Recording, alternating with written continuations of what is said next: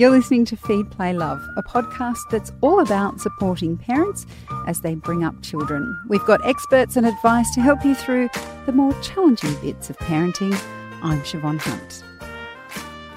As a woman living today, I find it difficult to imagine a time when women were completely, legally under the control of their husbands.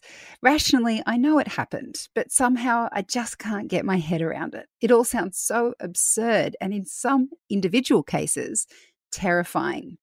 Kate Moore is the author of The Woman They Could Not Silence, a detailed biography about Elizabeth Packard. Elizabeth Packard spent three years in an insane asylum, sent there by her husband. Kate, welcome to Feed Play Love. Thank you so much for having me. How did you come to write this biography? Why Elizabeth Packard? Well, it was a bit of a topsy turvy genesis story, really, because I decided what I wanted to write about first before I'd even heard Elizabeth's name. So the genesis of the book came about in the fire of the Me Too movement. Mm-hmm. And what really struck me about that time was not that women were speaking up, but that finally we were being listened to and believed. And that got me thinking, well, how have women been silenced and discredited in the past? And that made me realize, well, actually, for centuries, whenever women have used our voices, we've been called crazy. And I decided that's what I wanted to write about. I wanted to write about how women have, you know, been called crazy, and that has meant that we've been undermined and we've not been listened to in the past. And so I went searching for a woman who had been called crazy when she wasn't mad, simply for being assertive and speaking up.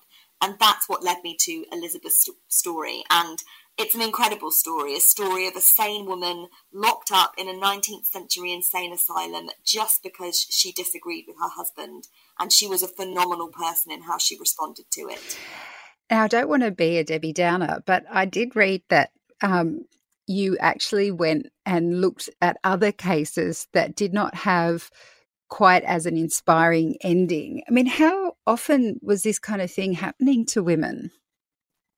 Well, it, it's it has literally happened for centuries. You know, I, I found quotations from the sort of 16th, 17th century about wives being locked up in madhouses, and you know, Daniel Defoe wrote about it, and so on. So this has been happening you know, for centuries and for generations. And you're right, you know, when I tried to find an individual around whom, you know, I could explore these issues, but even though I'm a non-fiction writer, I feel I'm a storyteller at heart. So I wanted to find one person's story.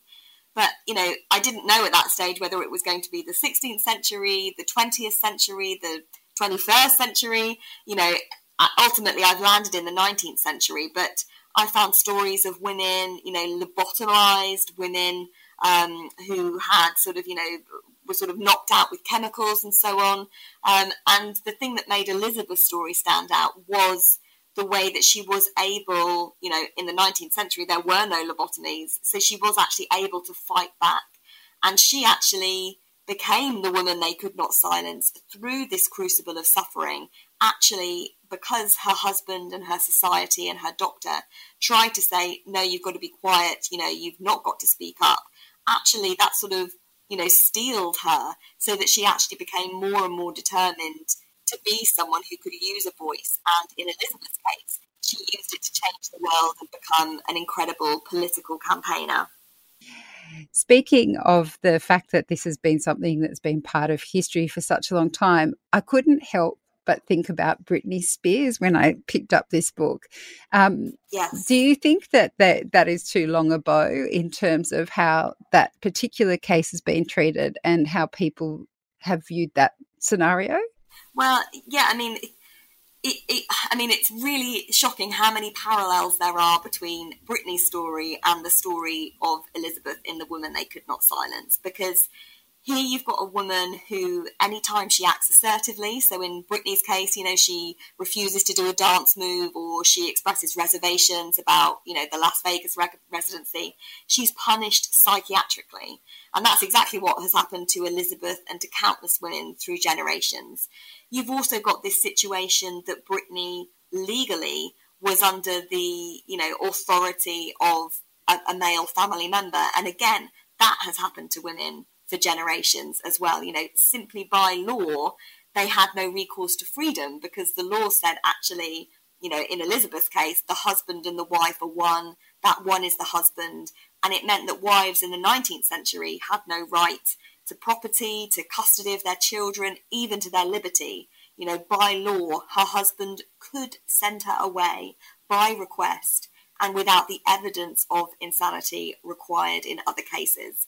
And I think the other thing that really struck me about Britney's case was that she said to sort of get through it, she would post these sort of happy Instagram, you know, posts and things like that. You know, she had to sort of paste on this smile and pretend that everything was fine in order to stand any chance of freedom. And Elizabeth found exactly the same thing in the insane asylum. The only way women were allowed home was if they submitted to the masculine authority of their doctors and their husbands. She was told she could be sent home immediately if she wanted to, but she had to return as an obedient wife. Oof. And that parallel for me was also really striking. That's, oh, so uncomfortable listening just to that. Yeah, exactly. You, can return home, you just have to have no personality whatsoever. Oh, and obey your husband. Um, yeah. Let's go back a step. What do we know about the kind of woman Elizabeth was prior to her husband sending her off to the insane asylum? Well, yeah, and she well, she was a very interesting person, I think, because she, as proven by what ultimately happened to her, she was always an exceptional person, actually. So before her marriage, for example, she um, had received an excellent education and she became a teacher. And at 19 years of age, she was the principal of a college in Massachusetts. So, an incredibly bright woman. And she, you know, as in keeping with the norms of the age, she got married, she gave up her career, she settled down, had six children with her husband, and she was actually content with her lot. And had her husband not sort of pushed her buttons, she probably would have happily continued in that setup.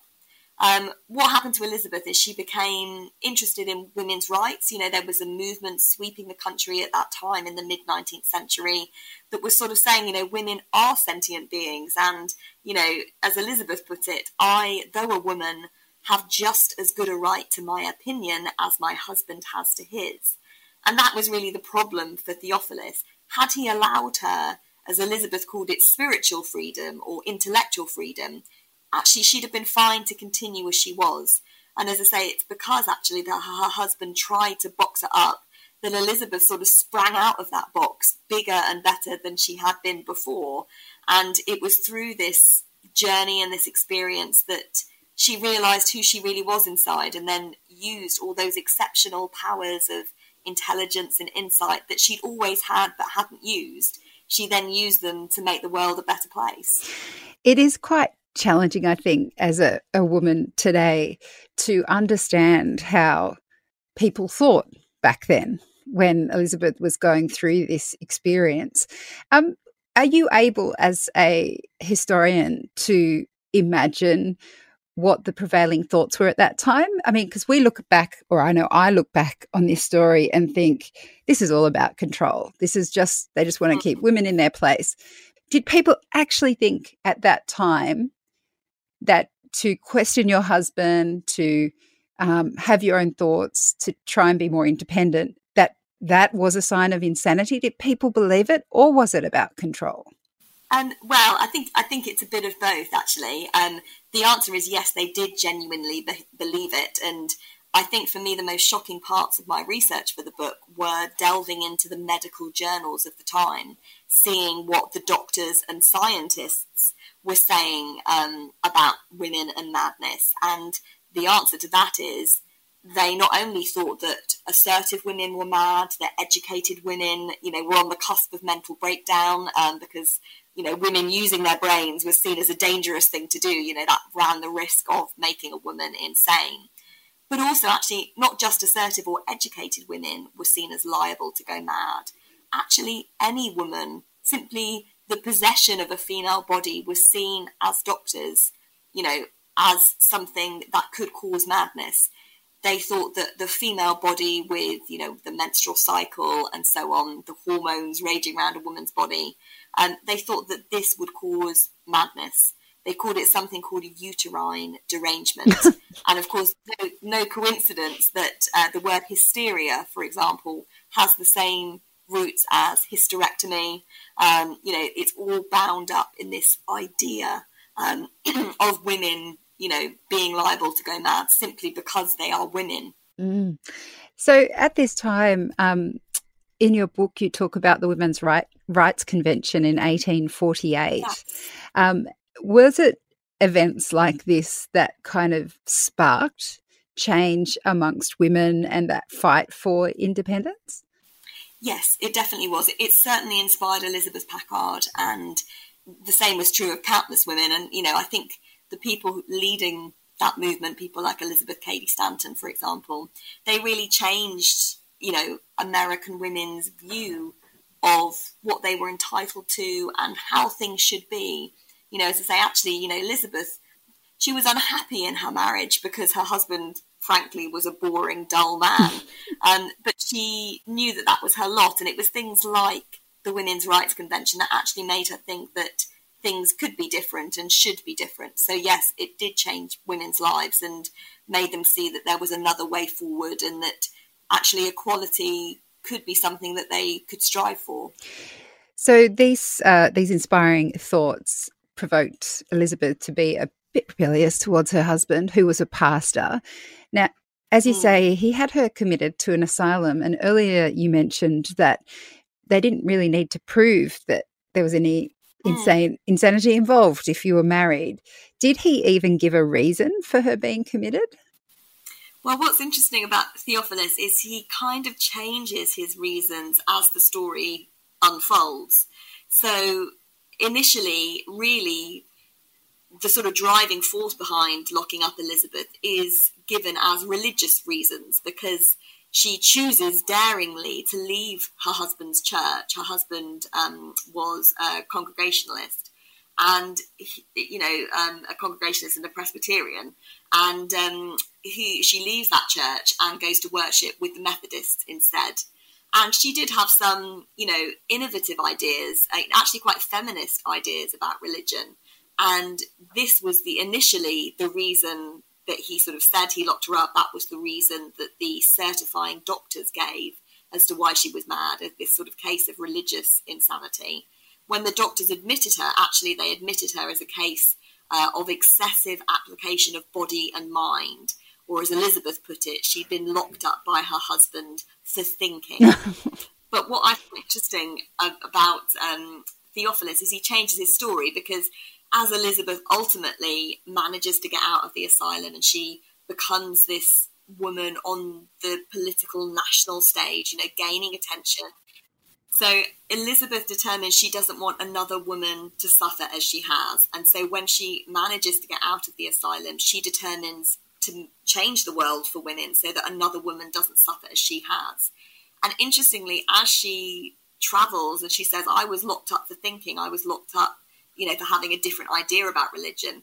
Her husband then changes his story because of all the bad press, essentially.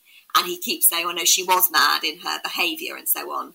But if you drill down into what they thought was mad behaviour, it's things like shouting at her husband because he hasn't cleaned the yard. You know, this sort of, again, a long standing trope of an angry woman being a mad woman.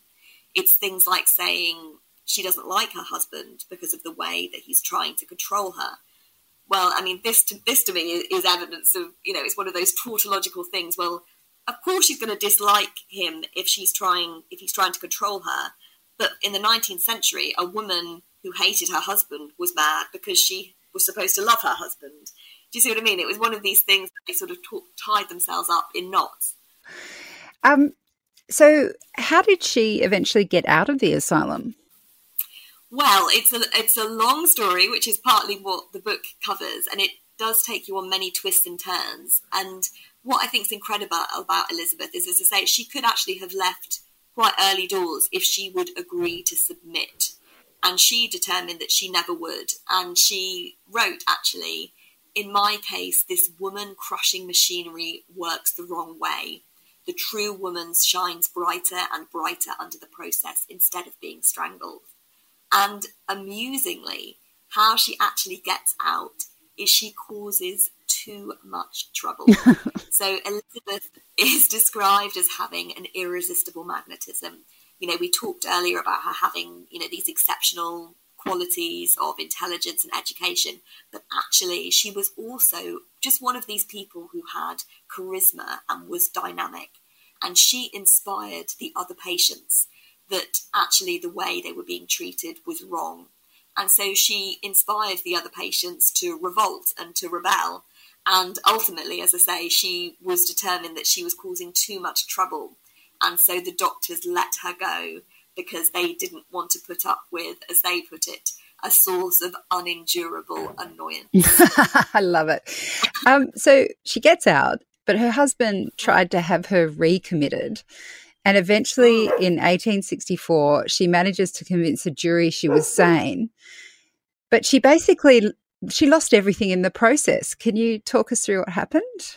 Yes, well, I mean, even the fact that she got a trial was exceptional um, because women weren't supposed to have trials at that time. As I say, the husbands had the authority to send them away. So she has this landmark legal trial, and yes, ultimately she is found to be sane. But her husband then flees the state. He sells their property from under her without giving her any of the proceeds. He takes their children, and uh, you know she has no right to the custody of their children and he leaves her homeless, penniless, and literally just with the clothes that she is wearing. You know, he actually takes her clothes as well. So she has one outfit, and she has, oh, you know, all she has is this dress that she's standing in. She has a manuscript that she's written in the asylum, which people have told her is unpublishable, and she has her brain, and that's all she's left with. And what is remarkable about Elizabeth is from this low point, really, which you think in the book should be a high point because she's just been declared sane and, you know, everything that has been said against her has been proven to be a lie. But actually, she's at rock bottom because she has no children, she has no home, she has no money, she has to start from scratch. But Elizabeth is exceptional, and one of the ways that she gets around this is she determines, I will publish my book. If no publisher will touch it, I will, you know, make it happen myself. She has no money, so really ahead of her time, she crowd funds the book. She goes from door to door telling her story, this story of a sane woman locked up in an insane asylum by her husband. And and she tells her story and people, you know, are so convinced by her charisma and by the injustice of the case that they give her 50 cents a time and she uses this capital to fund her books which become bestsellers. And then she has, as she puts it, a platform of greenback independence. She, she becomes an incredibly wealthy woman. And from that platform is able to conduct her political campaigns. And she's successful. She makes the world a better place for women and for the mentally ill.